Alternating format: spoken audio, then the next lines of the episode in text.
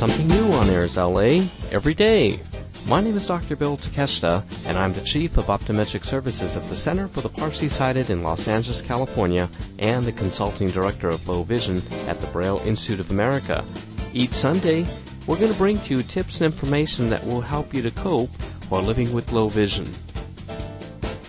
A few success stories for all of you to hear.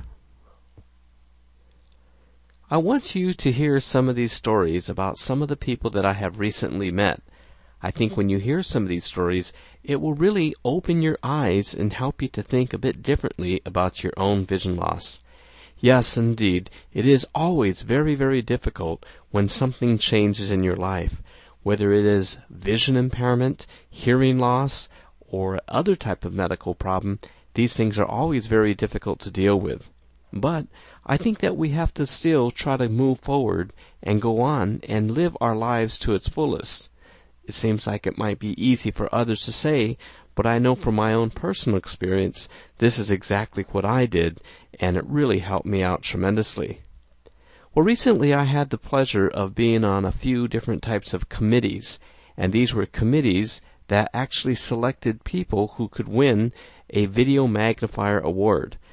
This was something where we received applications from throughout the country, and I had the pleasure of being able to read these types of applications. And from reading this, it really, really struck me that there are some extremely courageous people, and many of these people are young, while others are old. But regardless of their age, they really did one thing. They all just took the initiative to go out there and to make their life better. One of the applicants was a grandmother. Yes, that's right. She was a grandmother who was recently divorced, and she decided that she needs to take care of herself as well as her children, as well as her grandchildren. That's right. Here it was, a divorced woman living alone suddenly had to take care of her children as well as their children as well. How was she going to do this? She couldn't rely on a husband anymore. She wasn't getting the income. And so what she decided to do was she decided that she's going to have to work and also go back to school. As a grandmother, she presently is attending college and studying to become an orientation and mobility specialist. She's doing this even though she still must work, come home and cook and clean, and also she's the main source of income for the family. This is a woman who is really fighting all the odds that are possibly there in front of her. She's visually impaired, she's going back to school, and she also has some other types of problems that really make her condition a bit more difficult. And despite all of this, her attitude is very, very positive. She said, I don't have time to be thinking about my own visual condition. I can only think about what do I need to do. She went and investigated and found out about the scholarship, and this is one way that she was able to achieve her goals because she took that step to find those things that could help her to perform those tasks that she needed to do. And without any doubt in my mind, she will achieve that goal of becoming an orientation mobility specialist. I also had another situation where I recently met a young girl, and this is a young girl who also has a very, very difficult type of vision condition. This is a condition where about every year and a half she has to go in and the front tissues of her eye, the cornea, has to be peeled. Now all of you know how much it hurts when you just simply poke yourself in the eye, but she has to have her cornea peeled about once every year to every year and a half. And this eye condition that she has is something that makes her vision so foggy that it's very, very difficult for her to see. She's very, very sensitive to the light, and to make things worse for her, she's only in high school. Well, despite having this problem, she has actually persevered and she is on many different types of academic teams at her school. She's on the Super Bowl quiz for academics, she's in the science club, and she told us that she has been accepted to Rutgers University. Can you imagine that?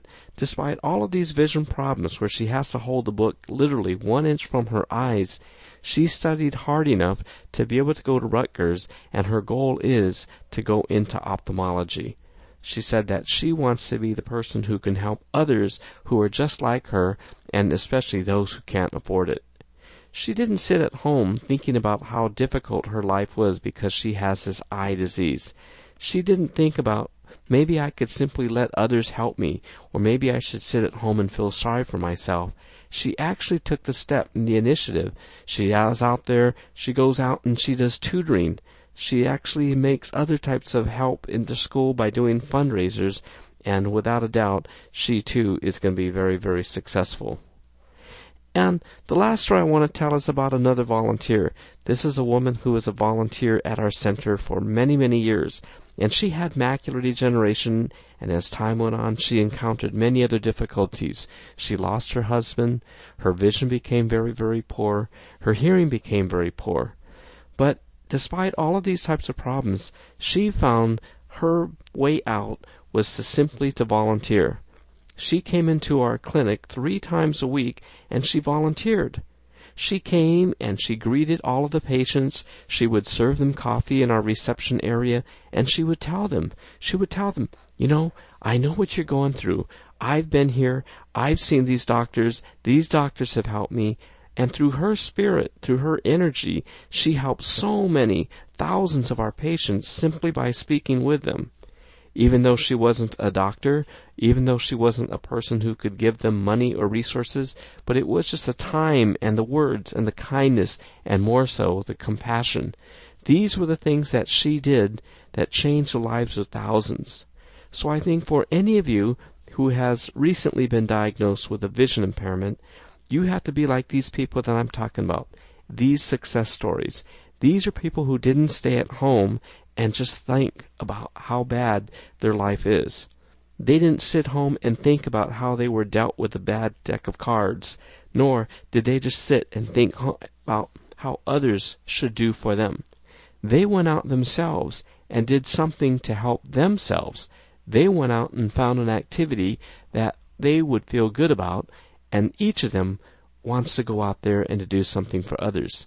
So I hope that you'll remember these stories and that you will go ahead and make that decision to do something tomorrow to make your life and someone else's life better.